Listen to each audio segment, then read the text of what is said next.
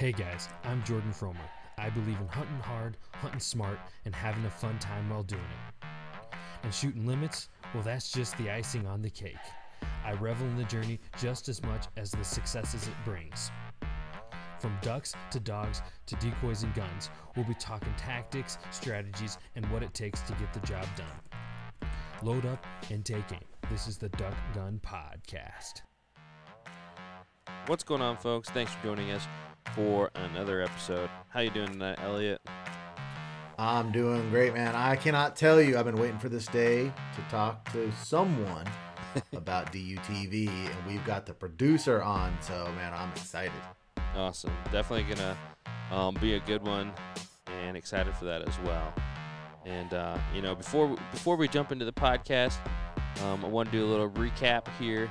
Um, I'm hot off the heels of the Indiana Deer Turkey Waterfowl Expo, and um, I just want to give a big thanks to all the people who stopped by and said, "Hey, um, appreciate the content." And man, I was blown away with the, with the amount of people and the amount of support. So it was really cool meeting a lot of you guys, and you guys know who you are. Um, I mean, so many people came up and said, "Hey, that watch the podcast, watch the videos," and so, um, you know, it was a a nice little pat on the back, and uh, I don't know, it was just it was pretty cool. So, uh, real quick, let's go ahead and thank our partners of the podcast, and then we'll jump into it. And we got um, John on, like Elliot said, the producer, DUTV.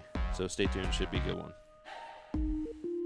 So first off, I'd like to give a big thanks out to HTR Innovations um, from gun stands, A-frames, the Quack Pack. They got some awesome waterfowl products, and and you guys know I work hand in hand with them. I work with HTR every day um, on the waterfowl products, so make sure to check them out. Um, to highlight one, one of the the, the products, the A-frame, um, used it a ton this year. Um, on the last ton of the season, kind of to show showcase um, its usefulness out there in the middle of a snow-covered field. We put two A-frames side by side. Um, they're all American made. They slip together in a matter of minutes. We had them both up, brushed up perfect, out there in the middle of the field, and we shot a four-man limit of geese with the Michigan boys, me and Swamp Man, out of the HTR A-frames. Um, so make sure to head over there. Use code DuckGun10 for 10% off free shipping on gun stands, A-frames, quack packs, you name it. Go check them out. HCinnovations.com. Guys, we have talked a lot about Banded, Avery, and GHG this past season, and you know Jordan and I have been using a lot of their products, and I there's not a single one that I've heard Jordan ever complain about, and there is not one that I'm hap- unhappy with either. But one thing we have not talked to you guys about, which is Avery Sporting Dog, which if you guys watch my YouTube channel, you know I've got Georgie, and she is in the heart of her training, getting her ready for next year. And Avery Sporting Dog is a place that you can go to. In fact, if you go to banded.com, you can access Banded, Avery, GHG, and Avery Sporting Dog. You can get bumpers, collars, just anything that you need to get your dog primed up and ready. Or if you're like Jordan and you got more of a seasoned dog like Old Chief, uh, they can meet your needs there too. And also, I realized that I didn't realize this until I just got on there now. They've got uh, Chris Aiken's Duck Dog Basics 1, 2, and 3, which Freddie King actually filmed those DVDs with Chris Aiken and Chris Jobin over at Flatlander Kennels. He said, hey, when you're training your dog, either go to Freddie King's, the theretrievertrainer.com, or and make sure that you get Duck Dog Basics with Chris Aiken 1, 2, and 3. So go on over to banded.com, check out Avery Sporting Dog for your dog training needs. Awesome. Alrighty. Let's go ahead and jump right into the podcast.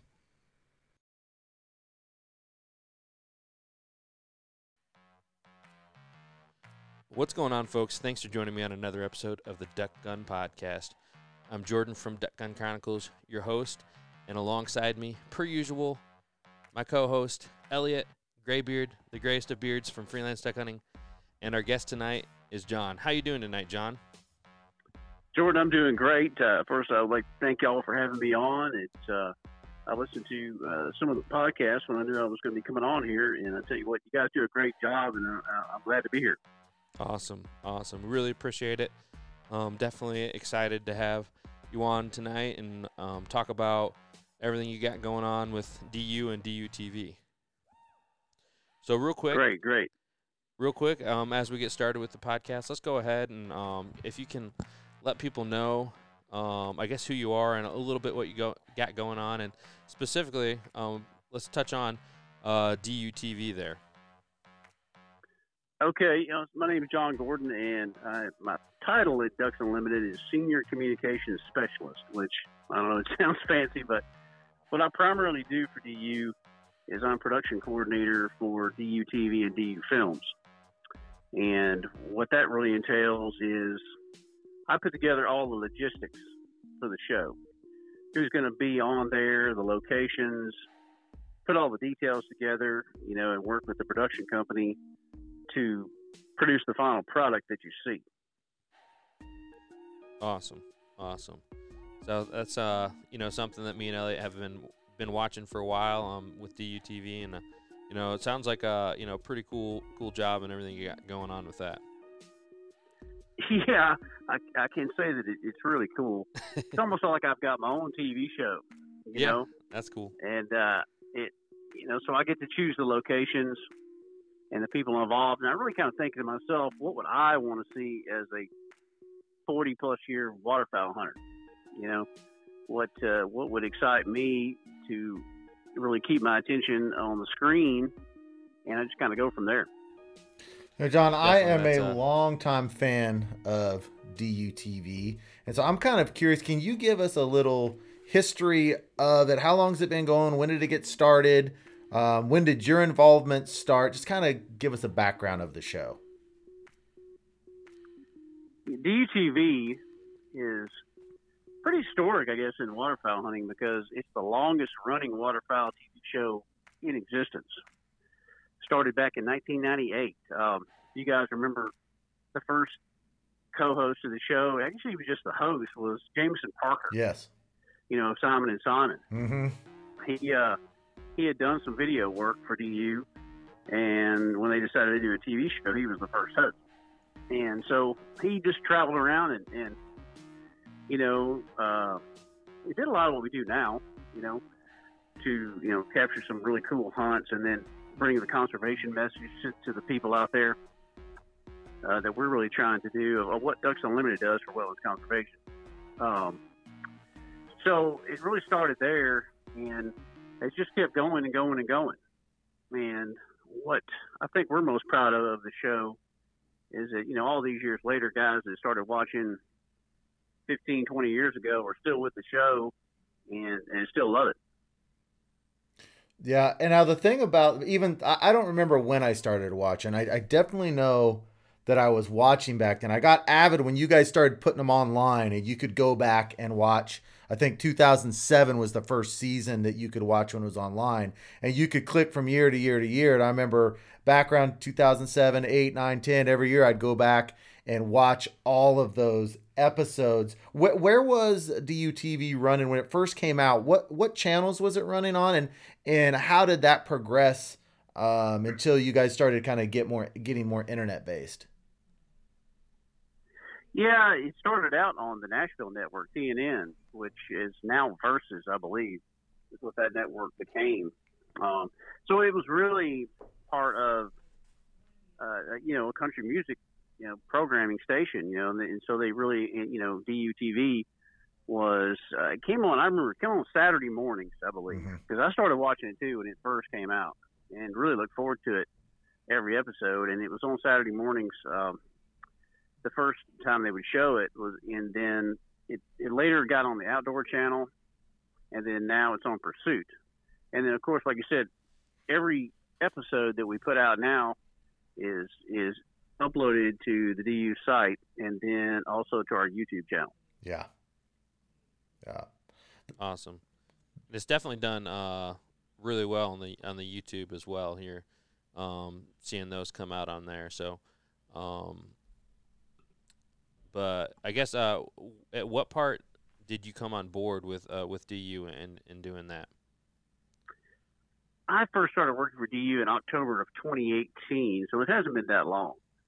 It uh, I had, had developed a relationship uh, with my current boss, James Powell, uh, through my days at, at Avery and Banded, and uh, Eric Kessler, who was uh, in my position, he moved over to the magazine full time as an editor. So to open up a position, and since I, you know, I, I had really, you know, been involved in the waterfowling and the waterfowling industry for quite a long time, it was just a natural fit that uh, you know I would be good to work with the TV show and the films.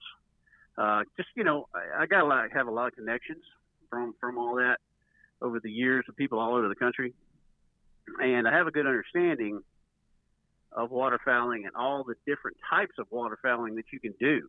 So, you know, uh, it just gave me a unique insight into producing the show.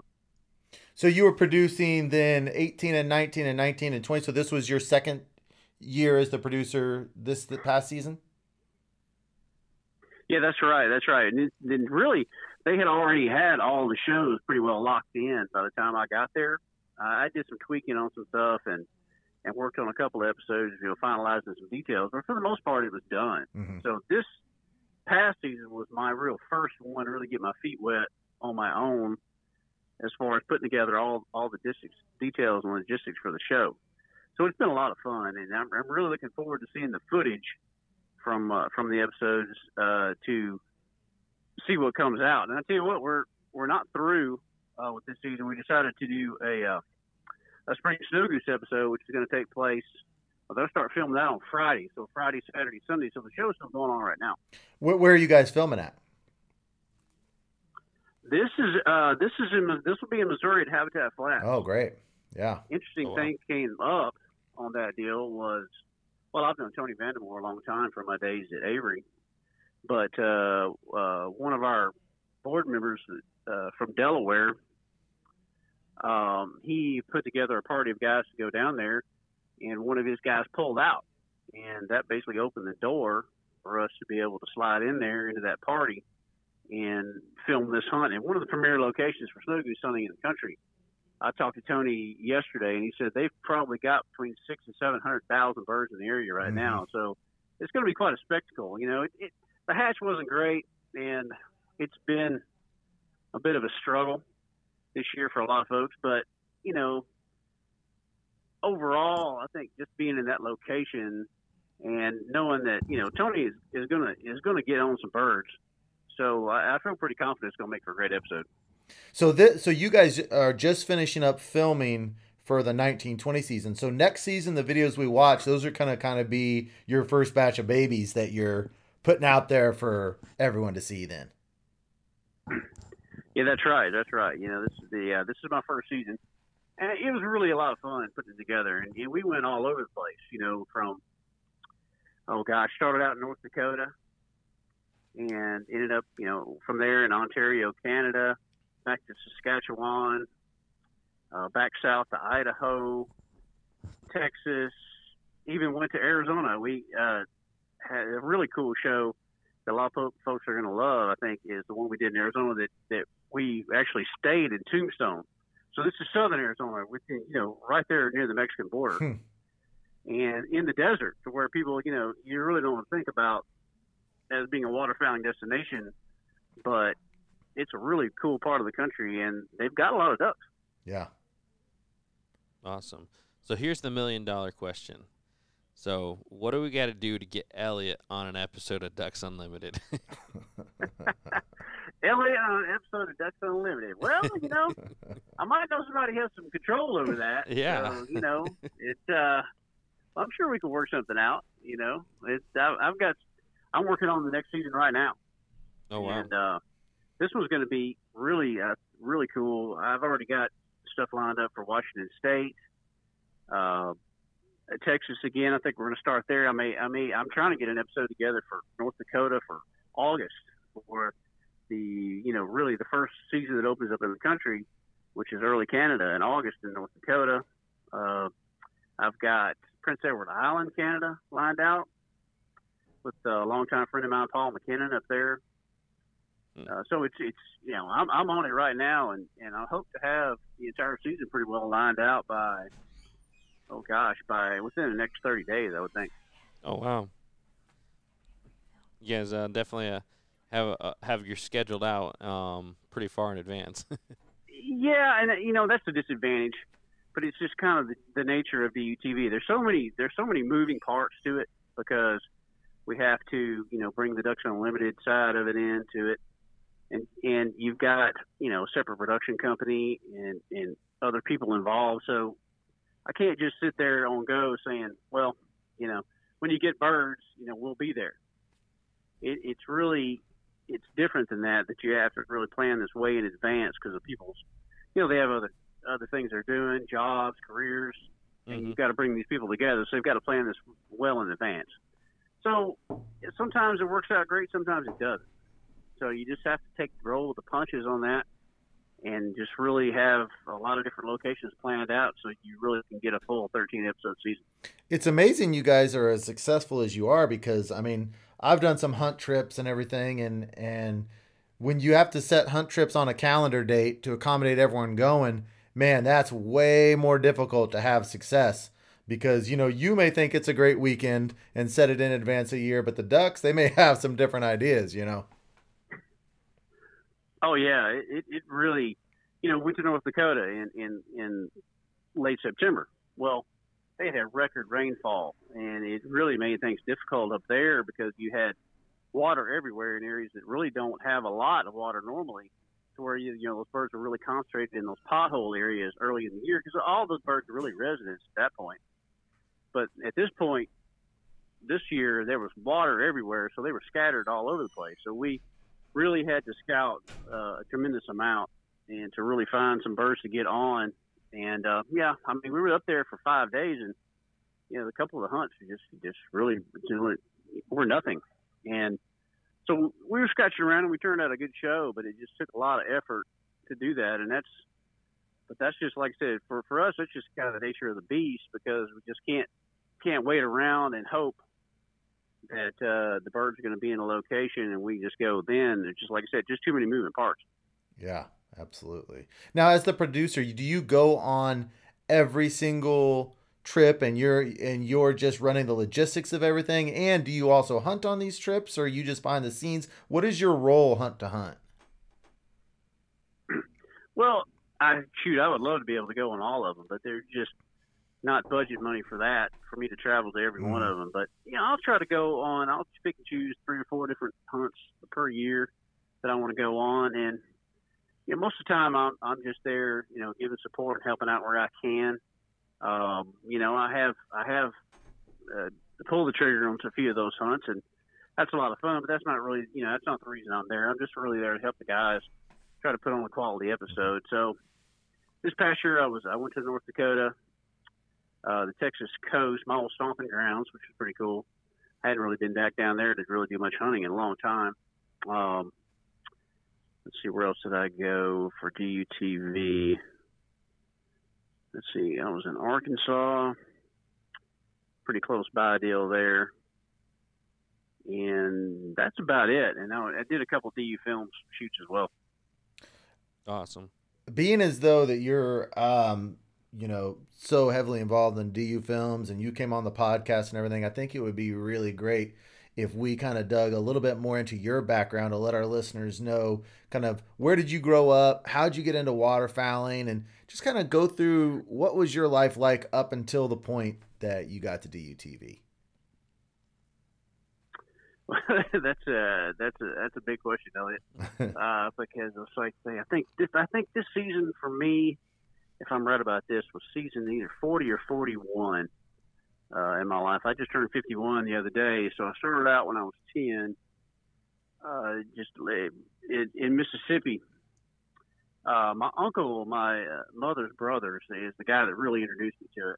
He grew up as a quail hunter in the hills of Mississippi near near Winona in Montgomery County, and that's you know that's what everybody did. Then there was there was you know tremendous amount of wild quail. Everybody had pointing dogs. My grandfather had uh, English pointers and setters, and they really uh, hunted quail extensively. Then as he kind of he got older, he ended up one of his first jobs was in Baton Rouge, Louisiana, and he had a befriended a guy that was a big duck hunter. and His family was, had a big farm, so he took him duck hunting, and my uncle fell in love with it. So fast forward, I'm a little kid coming up, and my dad was basically a deer hunter. He didn't he didn't duck hunt, so I had been on a few deer hunting trips with him, and my uncle took me duck hunting, and it really. if you think back in your life at moments where everything changed, for me it was those early duck hunts when I was a ten year old kid in Mississippi with my uncle and his buddies. That I just fell in love with it so much that it became my entire life. Uh, you know, to where I, you know, I'm, I'm involved in, in some sort of waterfowling 365 days a year, really, as far as planning for the show, working for DU, you know, hunting, working with dogs. I, I've, I've got a young golden retriever that I'm currently involved in hunt testing with. He got his HRCH back in November, and we're working on Master Hunter now. Nice. Anyway, so my, my entire life revolves around waterfowling at some point or another. So, so real quick But before uh, so you, anyway, I started out young, re- real quick before kid. you, uh, oh, and ended up getting transplanted to Texas when I was 12. So you know, when you're a kid, you don't really have a choice on what you where you live. So can I uh, can I stop you real quick? out that way. Sure, go ahead. So something that really intrigued me intrigued me about what you're saying is, um, and you know, it sounds too good to move on without really diving into that a little bit deeper. But um, you're kind of talking about how life changing it was to remember those hunts um, in Mississippi. I think you said with your dad and uncles. Um, I mean, can you can you just dive into that a little bit deeper? Like, what was the hunting like at that time in your life? Well, it was it was pretty it was fascinating to me. Like I said, I had never seen anything like that. I'm a ten year old kid, you know, just at that point, you know, play a little little league baseball, then a little here there, you know, going to school and all. You're just a little kid, and then I go out there to a blind. It's Satartia, Mississippi. It's in the it's in the heart of the Mississippi Delta, not too far from Yazoo City, and just watching those birds fly and and cut through the air. I was I was immediately fascinated by it. Just totally enthralled by it. You know, didn't have a gun in my hand, anything. I was freezing to death. It just seemed like it was colder back then. Hmm. you know, we're talking about late 1970s, early 80s, and it just seemed like every time we went out, we were breaking ice, and it was just you know. And I had old hand-me-down stuff. You know, my uncle had uh, had an old pair of old those old canvas and rubber waders, man, that were just talk about freeze yourself to death in them. Uh, you know, there was no youth gear or anything, no youth clothing for kids. These kids these days have got it made. So, you know, I'm wearing some old hand-me-down stuff, old army jacket or whatever is passed down, way too big, freezing to death, and absolutely loved every second of it. And and that's what got me hooked, you know, and and it was the camaraderie too. It's uh, my uncle um, had a real close circle of friends, and those people are still his friends today. So I've known some of those guys basically all my life for over 40 years. And now I'm kind of at 51. I'm the youngster, and they're all in their 70s.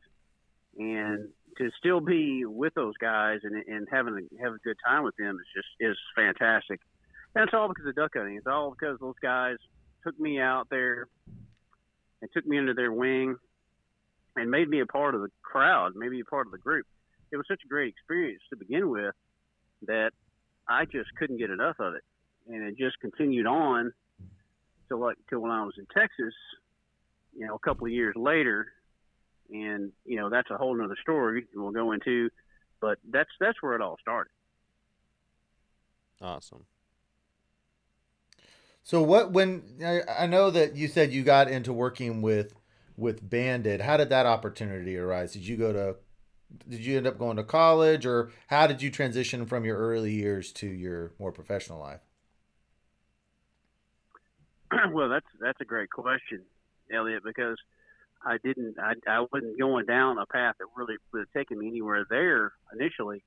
I, uh, I, I'm, I graduated from Mississippi State. I, I'm a communications major uh, from state, but I, so I'd come back from Texas at that point to go to school um, over at, at state.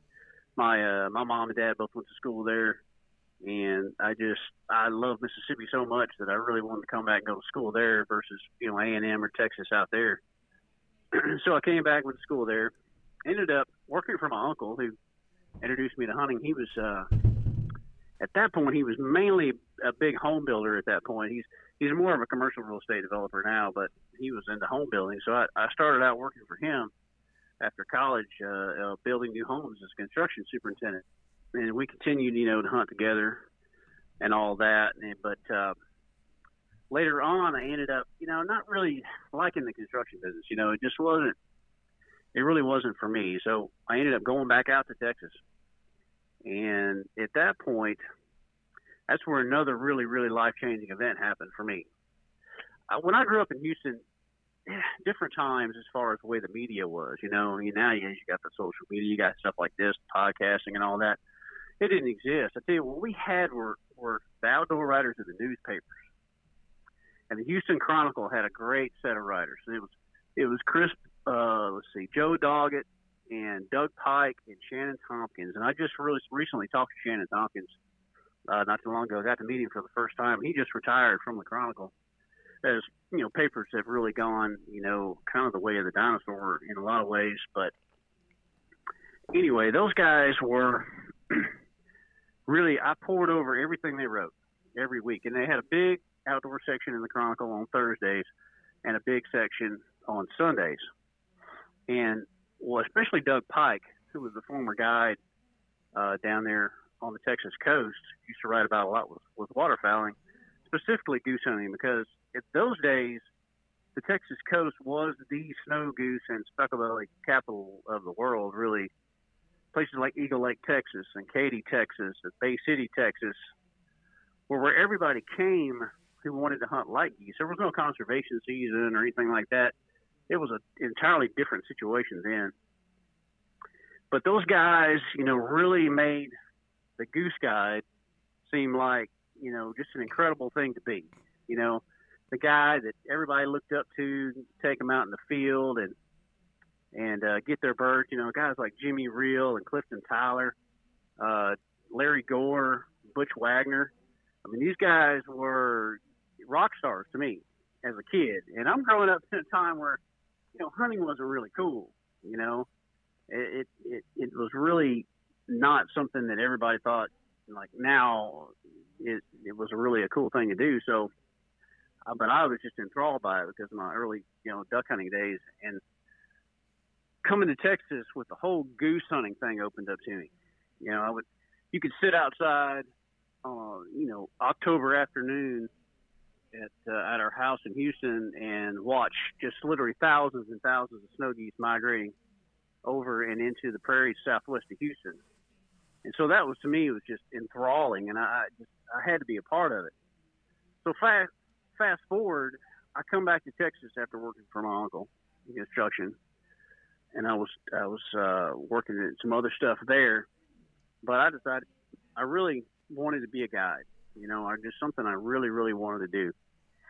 So I went to a, a hunting show down at the Astrohall, which is which is right next to the Houston Astrodome.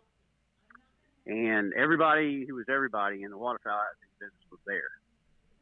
And I met some people and ended up talking to a guy named Bob.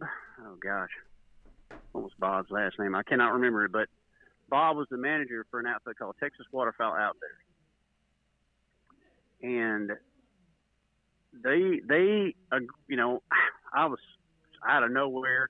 I had no connections to anybody there. I didn't really know what I was doing as far as you know. I knew how to how to hunt and how to kill birds, but I didn't have any idea how to be a guide. But those guys agreed to you know let me help out and you know do some work with them and stuff like that, and get my feet wet and go out with some of the other guides and just to see if I could do it. So that's where that all started, and I ended up guiding for for TWO for a couple of years, and ended up being a full time guide later on down there in El Campo, Texas, and for a different outfit, but a guy who was who had who had been the manager at TWO before, a guy named Tony Hurst. It was Paradise Hunting Club great group of guys I guided with down there. It was it was a blast. But that's where I ended up uh, staying was was down in that area for a while, and then uh, came back to Mississippi later on. Uh, but uh, El Campo, you know, it's where I met my wife. Um, it was where you know I really I really kind of felt like you know I grew up as a person and as a man was down there, and you learn a lot about yourself out there in the field guiding people. You really do. You you really learn a lot about who you are and how much you can take in you know down there in the mud. And I mean, it was just it you know guiding geese in those days, especially, was just an absolute grind. I mean, we would we would you know wake up at four, take the guys out, put out a thousand wind socks, hunt till noon, pick it up, get get out that afternoon, scout, and do it all over again. Sometimes 15, 20 days in a row. And like I said, you just really learn a lot about yourself. But know, I wouldn't trade those days for the, for anything in the world because you know it was just a fantastic time, and I was young, and you know the geese were plentiful, and it was just a great experience. So you probably have a very special place in your heart for snow geese, then I imagine. I hate those jokers for the passion, man. I like to take a flamethrower to them, you know, and just watch them burn and scream for the most part. Because you know, when you hunt them that hard, and like I did, man, I mean, they get you a lot more than times you get them. I mean, there can't be anything harder to guide for in the world than snows, especially blowing mouth calls and hunting with wind socks. And man, having just grinded out on those jokers. And like I said, for every day that you really got into them and, and got a little bit of revenge, they would just, boy, they would really uh, punch you in the guts otherwise. So, uh, you know, it's a love hate relationship for sure for me and Snow. They are erratic birds. yeah, the most unpredictable bird there is. Yeah. You know, we were talking about, you know, DTV doing the snow goose episode. I was like, man, I was telling the guys to moose, I'm like, you know, snow geese scare me to death because it's just they're so unpredictable. I don't have any clue, and I and I really didn't want to do one much uh, down here. I wanted to go farther up the flyway. You know, I just those birds can be easier to deal with when they're migrating. Mm-hmm. But then when the deal came up with Tony, and like I said, if anybody uh, there is in the business that I trust to really, you know, be able to put people on birds, is Tony Vandemore. So that just worked out you know, perfectly. But like I said, they made me nervous, man. I just got too much experience with them. Yeah. So transitioning back into DUTV, um, in your time there, do you have any favorite episodes that you've been a part of, or just or any stories or anything that just kind of sticks out to you as maybe your favorite moment or favorite episode since since your time is there? Oh wow! I get yeah. There was uh, we did an episode which actually turned into two last year uh, with a guy named Joe Reddy in Oklahoma. And if, you, if y'all if y'all if you saw it last year, uh, you saw those episodes. It was, it was in mm-hmm. Oklahoma mm-hmm. at uh, at a, at a at a little piece of land. I say, you know, it's 120 something acres. I mean, compared to some of the you know giant you know rice country and stuff we hunt in Arkansas and stuff like that, it's pretty small but it's just a little small place that he had uh, has been cultivating for the past 20 years. And Joe Reddy is one of those guys that you just you meet and you just immediately like him. I mean, Joe is one of those really, really charismatic personalities. Man, he he was just so much fun to be around and so much fun, fun to hunt with. And what's crazy, not crazy, it makes perfect sense, is that you know Joe's it lives in a little bitty town, about 3,000 people called Chandler, Arizona, and Joe's consistently one of the top producing DU chapters in the entire state of Oklahoma because he's got people coming from all over the place around Oklahoma City and the surrounding area to go to his chap- chapter banquet because he's such a show himself. So we captured a little bit of that in those episodes, but before that, it was just hunting. It was just, it couldn't have been, the weather was perfect, everything lined up. This was the first episode that I'd ever gone on uh, the co-host for that episode is Doug Larson, and Doug and I have since become uh, good friends. Doug is a really great guy, great writer, a guy who's traveled all over the world, and, and I respect a great deal. Just talked to Doug today, as a matter of fact, about an upcoming deal that we're trying to do. But he uh, he was there, and you know we got to you know we got some fantastic hunting. It was it was mallards and pintails and green teal in the sunshine, and you know, we were able to make two episodes out of it, which is hard to do. Uh, you're trying to put 40 plus minutes of, of video on there and make it exciting. So you know that's really so far what I've been involved with has been one of my favorites. It's funny that you should pick Oklahoma because I can tell you right now, I'm by far my favorite episode of DUT ever um, was in Oklahoma. And I don't know if you know this or not, but Jordan and I both have waterfowl YouTube channels um, that are relatively successful. And, and the name of my YouTube channel is Freelance Duck Hunting.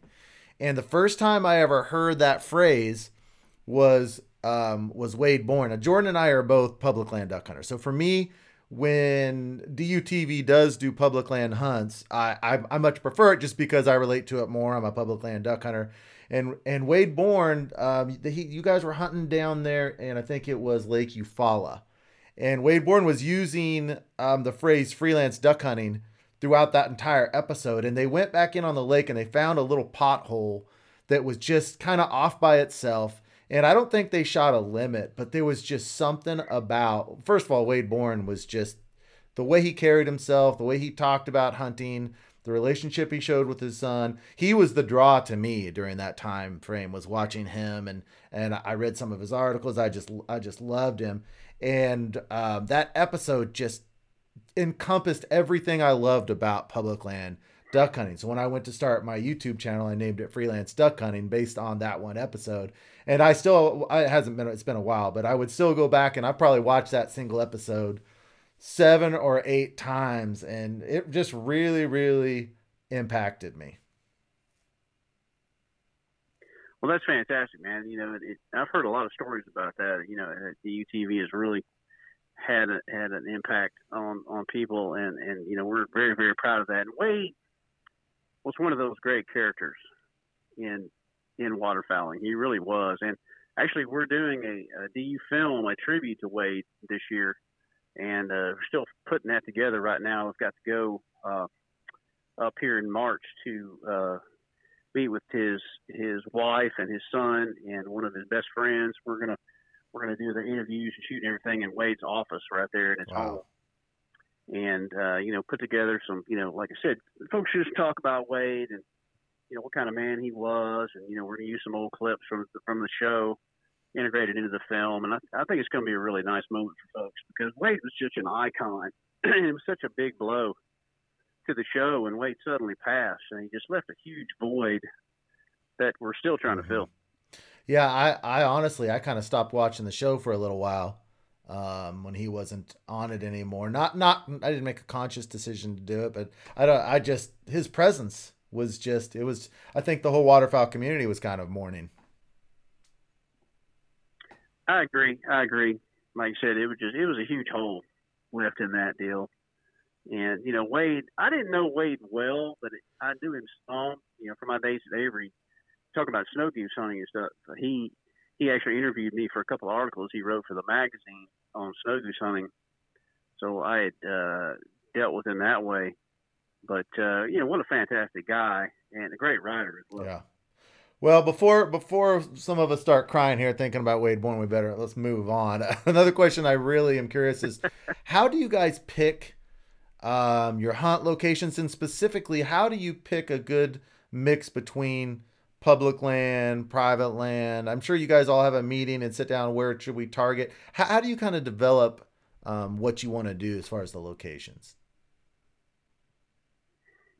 Well, like I said, a lot of it, I just you know sit down and, and think about, like you said before, what would be something that I would like to see on the show, and that's really kind of where I developed uh, you know, the idea for the Arizona show this past year, talking about public land, because all that hunt takes place on public mm-hmm. lands, and it's like, wow, you know, I just never seen that before. I've never seen you know a show take place, you know, in the in really what's a desert, but it's a desert that has these these wetlands that are oases in that desert, which really concentrate all of the birds in that area into that one spot or several spots. And these are wildlife management areas primarily that, that we, we hunted on. And, you know, so it's just ideas really, it's where it starts with me. Then I run it past, you know, different people, the folks at Moose Media, our production company there. That it, it, Moose is actually a Mossy Oak division. And then my boss and some other folks in communications, we just take a look at, you know, would this be a good idea? What, what, you know, what's the story really behind it? You know, who are we going to have on it to really tell? Also, you know, have a good duck hunting story, but a good conservation story as well. So it's a community, it's a, it's a collective effort. Um, but it already kind of starts with me just asking myself that question: Where would I like to go, and what would I like to see? Yeah. Now, I'm a little biased on this next question. I, I'm a Kansas hunter. I grew up in central Kansas. I'm kind of out on the plains, and now I'm on the eastern side of the state, which is a mix of more reservoirs and a little bit of timber. Um, and I know DU has been to Kansas a lot. In fact, there was one season about, I don't know, about five or six years ago, I think, where it was like four of the episodes were in Kansas. But one thing I would love to see is a central Kansas shallow marsh public land hunt. And I don't if if DU's been there, I don't recall it. Something like I'm sure you're aware of Cheyenne Bottoms or or something of that nature. I man, if if you guys could ever get out to that area, it's just spectacular. That would be a phenomenal. There's so much history involved in it, and it's such a. I mean, it's the biggest inlet marsh in the United States. Um, just a wonderful place. Yeah, and that that diet did definitely come up. And I actually I spent some time in Kansas mid January this year. Actually, we put together a, a media hunt. That's another part of, of of my job in communications too, is working with uh, some of the you know print media guys. And we were there. I'm trying to remember the name of the little town we were close to. Anyway, what what I really noticed though, what really hit me uh, about Kansas is Kansas reminds me of what really Mississippi and Arkansas used to be. Mm. Because I don't see, we were there three days. I saw one flock of gadwalls, one ringneck, and one group of green winged teal, and every other duck that we saw was was yeah, a mallard. Yeah. That's what you used to see down there 15, 20, 30 years ago uh, was you would have to really hunt around and search for another kind of duck besides the mm-hmm. mallard. And those mallards have seemed to have have stayed more north and west than they used to, and that's you know the flyways are dynamic. You know they're not static, and so you know the you know people complain about it. Good Lord knows we at DU we've heard it all about you know short stopping. That seems to be a really really big phrase for people. Yeah. But I think it's just a shift, you know, naturally that's just you know the mallard population. A lot of it winters farther north and south and west than it used to. I've I've heard that it's um that that it's the heated ponds. yeah, I love that deal. Yeah, the heated uh, hot cropping. That's another really uh, buzzword people like to use. You know, like the that uh, you know I've heard all these crazy stories about the DU has got all these giant heated ponds and all this stuff. Like we've just got these you know this massive amount of money to uh, just you know create these massive oases and keep them open and all that stuff. And you know, I mean, it's just to me, it's just crazy. You know, I mean, what we do is is well, in this, you know, restoration, enhancement, things like that. I mean, we don't have the resources to uh, try to concentrate a bunch of ducks, keep them, people from hunting them. You know, that just seems to be a, a crazy notion that uh, I think is pretty funny. Yeah, it seems to me as always, it's all about weather patterns. It's all about weather patterns. That's true. That's true. And I, like I say, you know, I was talking about that early time when I was a kid. Mm-hmm. That it seemed like it was always cold yeah. In Mississippi, and it was every time we went out, there was just there was never this 65 degree, you know, rise in the temperatures for a few days. It was always seemed to be pretty steady, and that's what I've seen over the last few years too. Just like that trip to Kansas is a prime example. When we got there, um, it it uh, we had uh, snow came in. Uh, think it snowed six, seven inches. Of course, for me, a guy who lives here, you know, in the Memphis area, that's you know, that's a mm-hmm. blizzard. Okay, but by the time we left, let's see, I think that was Saturday. By the time we left the state on Tuesday, it was 65 degrees and there wasn't a speck of snow to be found. So what you know, what I don't see anymore is that you know enduring stretches of cold weather anymore. You'll get fronts you know, and you know you get an initial blast of cold air, but within a few days it goes straight back up. Yeah. So you know, like I, talking to Doug Larson, he lives in uh, uh, Pennsylvania, but he hunts a lot in Ohio. And also, you know, one of the you know addition we haven't talked about this year, you know, talk about co-hosts. uh, Fred Zink is now part of, of DUTV, and he uh, he did several episodes, and, and actually Freddie's going to be the host on this Habitat Flats shoot that we're doing right now. But Fred was talking about it too that, that the Great Lakes really have no ice on them whatsoever, and those lakes are supposed to be frozen in right now. This is in February, and they they're wide open. So you just you're seeing some weather anomalies that you know, I think has really, really affected the migration. Yeah, I couldn't agree more. I've got a friend uh, lives up in Wisconsin, and I know multiple years out of the last five, he's like, we can't do any ice fishing up here, you know. And you got guys down south crying and whining about yeah. DU. It's like, just look at the weather. All you have to do is look at the typical weather versus yeah. this year. There's your answer. Now just quit your crying, move north. but that honestly, I think that's why Kansas is such a wonderful place because um, starting in September with teal, there's always ducks in Kansas. They never get all the way south of us. And if they do, you're talking yeah, a yeah. massive, massive cold blast where everything's frozen. And as soon as that ice comes up, you've got hundreds of thousands of birds. So it's, I think that this, you know, Missouri, Kansas, it's a real good area as far as not too cold, not too hot, always kind of birds mingling in there. So we don't really ever have just horrible years where the birds don't come south, or we don't have horrible years where they stay up north. It's kind of in that pocket, you know.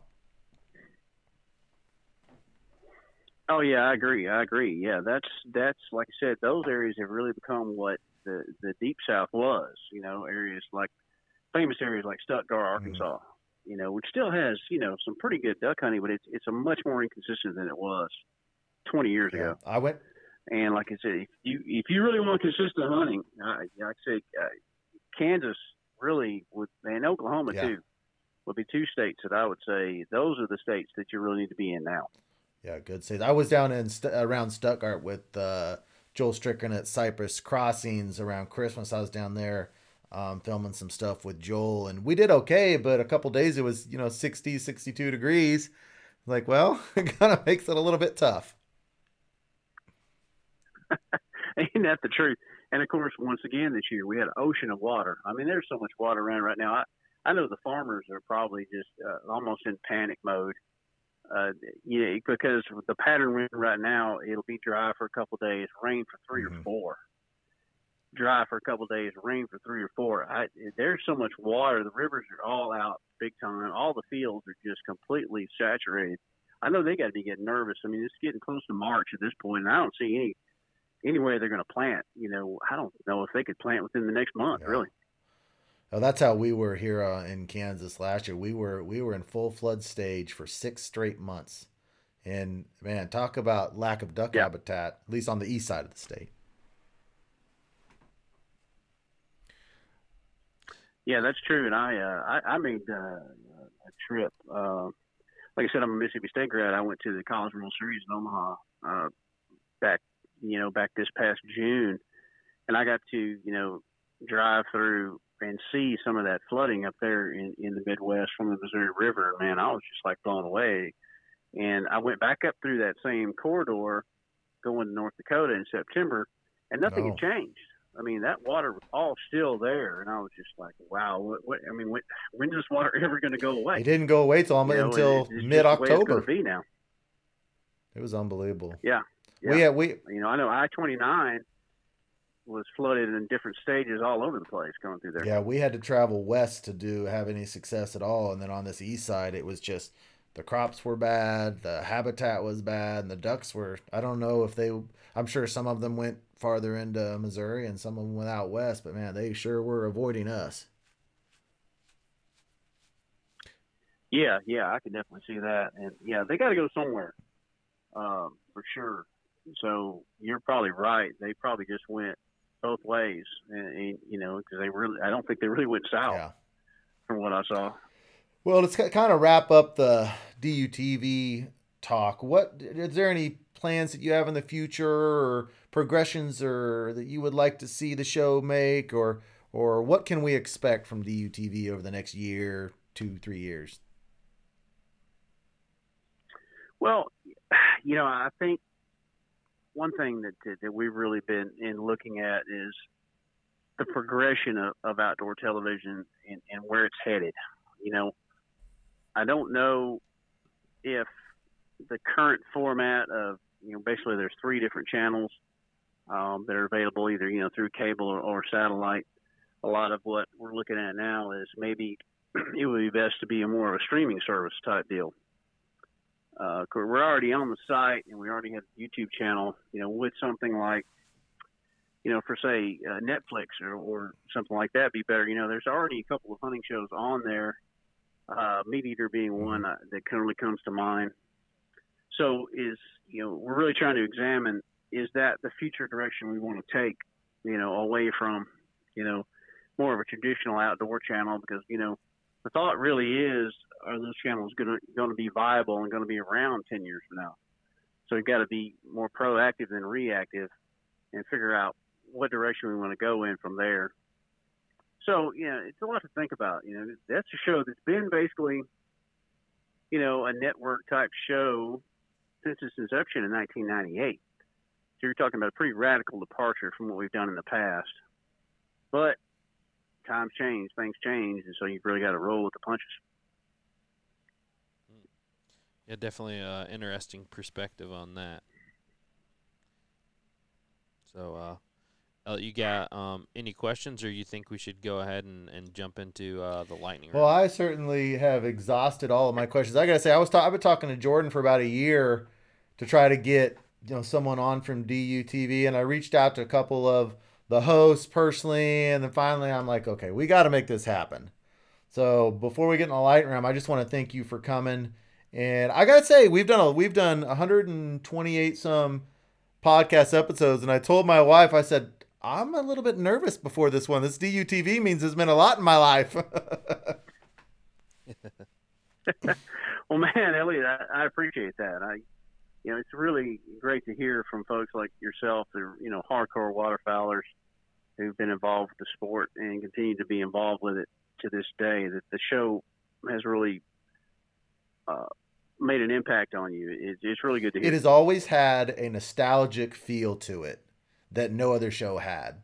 Just the way the intros have been done and, and just the things that are discussed. It, it se- separate from all of our other hunting shows and the way it makes you feel and the history of waterfowling and the nostalgia. It just it's certainly one of a kind. That's for sure. Well, thanks, thanks, man. We we really are proud of that show, and uh, just you know look forward to continuing it as as long as folks you know want to see it. All right, Jordan, you ready for lightning round? Awesome. Yeah, let's go ahead and jump into it. So, uh, John, just real quick, the lightning round, quick, quick questions with quick answers. Um, just a fun little um, speed round that we play uh, to kind of hear a little bit more about your hunting style. So, uh, first off, um, 20 gauge or 12 gauge? 28 gauge. 28 gauge. I think that's I'm a first. Curve, awesome. And then uh, what what type of ammo do you run? Oh man, basically I, I still shooting steel, but I started shooting more bismuth uh, rounds, specifically Boss last year because I've heard so much about it. And I tell you what, from what I shot with it, I was real pleased with it. Awesome. And then um, on on your Boss shot shells, uh, for what are you running for ducks as far as uh, shot size? I shot those three, two and three quarter inch number fives, which seems to be like you know the the go to round. Everybody was really loving, so I had to try it. Awesome. Actually, Elliot and I both ran the same shell for ducks. Oh, it um, works. I know that. I can oh, tell yeah. people right now. You want to have something that, that's more like traditional lead was, and I used when I was a kid, it, it that's the closest thing I've really shot to it. Awesome. Yeah, this is working out and, perfect uh, because Boss is a partner of the podcast, and then Avery is a partner of the podcast as well. So just so everyone knows, we did not prep him as to who our sponsors were at all. This is all natural conversation. yeah, yeah. You know, we never really got to touch on my Avery days. You know, that, that was some crazy times, but uh, you know, I was there for 11 years. Well, we would certainly love to have you on again awesome. at a later time to hit even more and get an update on the show and everything. Yeah, we could talk about that. That's a whole other yeah. podcast, really. and then, um, do you have a preference on ducks or geese? Oh man, the younger version of myself would have said geese all day long. Uh, the older version is duck. Awesome. I think uh, I think I can agree with you on that one. Although um, this year, well, yeah, they're both fun to shoot. There's no no doubt about that. So Yeah. Um, and then do you uh, wear a face mask, face paint, or or nothing? Nothing really. Nothing. Alrighty. And uh, beard or no beard? No beard. Alrighty. And Elliot, Elliot's favorite question: um, What type of choke do you run? I like the Rob Roberts chokes, specifically uh, the T3s. Uh, I, I when I first uh, talked to Rob about it, I said, "Man, I either want to I either want to hit them and, and kill them dead or miss them clean." He said, "Well, you need a T3." So that's like a full thought. choke then, Awesome. essentially. Pretty much, yeah. I mean, I like to shoot that joker as tight as Yeah, I can. yeah. Um, like I said, just would rather miss them clean or, or kill them dead. You know, just, it just the crippling birds just kills me. I've got I've got one for you. What when you hear people call snow geese sky carp, what are your thoughts? I always thought that was pretty hilarious, and I never heard that until I guess I came back to Mississippi. You know, 'cause over there in Texas, they were, you know, they were pretty much revered. I mean, because so many folks come from all over the country. I hunted with people from everywhere to hunt to kill snows, and the notion that they were some sort of, you know, just inferior bird, and and another thing too that that's really kind of it got me is that it, that they that their taste is bad and I tell you what I've eaten snows man I've cooked those things every which way you can you can possibly think of and I have actually had a, I got my own recipe that I had had published um, it's uh, a barbecue snow goose enchilada That sounds that's delicious. uh, outstanding, man. Uh, but uh, I'll have to get you all the recipe. But uh, yeah, so the sky carp to me is just is laughable. I I, I just think that's ridiculous. Amen. Correct answer. so, so don't they? Uh, I mean, kind of to add on to that, um, don't don't a lot of people say that, um, like speckle belly? I've heard. Well, I've heard people call speckle belly, uh, ribeye of the sky, and sandhill cranes, but just speckle belly. I mean, they don't seem that different of a bird from a snow. I mean, I know they're different. They're they're really not. I mean, I, once again, I've eaten both of those those birds extensively, and there really is is very little difference between a snow goose and a speck. They they're hunting, they're living in the same areas, feeding in the same fields. Once again, I don't know where that connotation came from that snow geese were not fit to eat. It just doesn't. I, I swear, I think you could you could take snows and tell people they were specks, and people would eat them up, you know, like there's no tomorrow. I think it's almost a mental thing for people that they have in their mind that they're they already predisposed they're not going to be any good. But I tell you what, you were talking about the sandhill crane. I would I would take every goose and and just uh and do away with them if I could eat sandhill cranes every day. And sandhill is by far the best waterfowl there is. I've never tasted it. Me either. Oh man, y'all got to do that. It's uh, it's really hard to describe. I mean, they're that much better. Now, is the color of the meat the same? Is it still a real dark red, or is it lighter colored? It, It is. It is a dark red. Uh, but it's, it's got a different flavor to it. And it's been a while since I've been able. to, You know, once I left Texas, I, I kind of left my sandhill crane hunting behind. Came over, you know, back over this way. There's, you know, there's a few draw hunts in Tennessee now for sandhills, but other than that, there's no sandhill open season. Um, when I was down there for that DUTV episode on the coast, uh, I was staying with a good friend of mine that, that uh, lives down there still, and man, I, there were cranes everywhere, and I was just looking around and I'm going, man, unbelievable. uh, and I just didn't have time to uh, to mess with the cranes, but I, I wanted to badly. It was uh, just just to eat some again. That's great. We got, we, Jordan, we got to get our hands on some. We've got um, sandhills in Kansas that just, I don't have any idea how to hunt them or go about getting at them. Sure, sure. I think you know another. We're talking about DU films too. You know, there's also your DU films and there's DU conserve films that we came out with last year. You know, DU conserve is is, is a completely habitat based film, and it's something we're really proud of. Uh, if you haven't seen those films, you need to check it out. Uh, but anyway, we're going to do one this year. Uh, we've got one more to shoot, and it's going to be on the Platte River in Nebraska, uh, mid March, when you know pretty much at the peak of the sandhill migration, to really you know capture that for people, and you know, and a lot of folks have never seen it. And I think it's going to be Oh, that sounds that sounds wonderful. Awesome. Yeah, it does. Well, I think uh, that that pretty much wraps up the podcast for us. We really appreciate you coming on tonight um, and sharing a lot of your history and um, DU history and um, just really uh, um, interesting to hear all that. And um, I appreciate you coming on.